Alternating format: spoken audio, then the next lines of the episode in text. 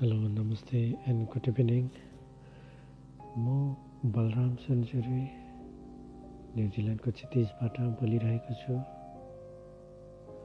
र आजको यो पहिलो कार्यक्रम तपाईँहरूलाई प्रस्तुत गर्न गइरहेको छु जस कार्यक्रमको नाम छ माया आदरणीय दर्शकवृन्दहरू माया भन्ने बित्तिकै तपाईँहरू सबैलाई थाहा भइहाल्छ कि माया के हो त। यसको बारेमा मैले भनिरहनु पर्ने छैन। यस पछाडिको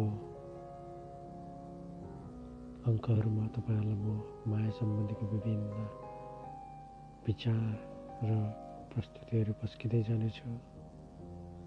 साथै मिठो मिठो गीत सङ्गीत पनि पस्किनेछु र यस कार्यक्रम प्रत्येक शुक्रबार साँझ बाह्र बजीदेखि साढे बाह्रसम्म लगभग आधी घन्टाको समयमा चल्ने गर्दछ। म बलराम सेन्चुरीको साथमा सुन्न नभुल्नुहोला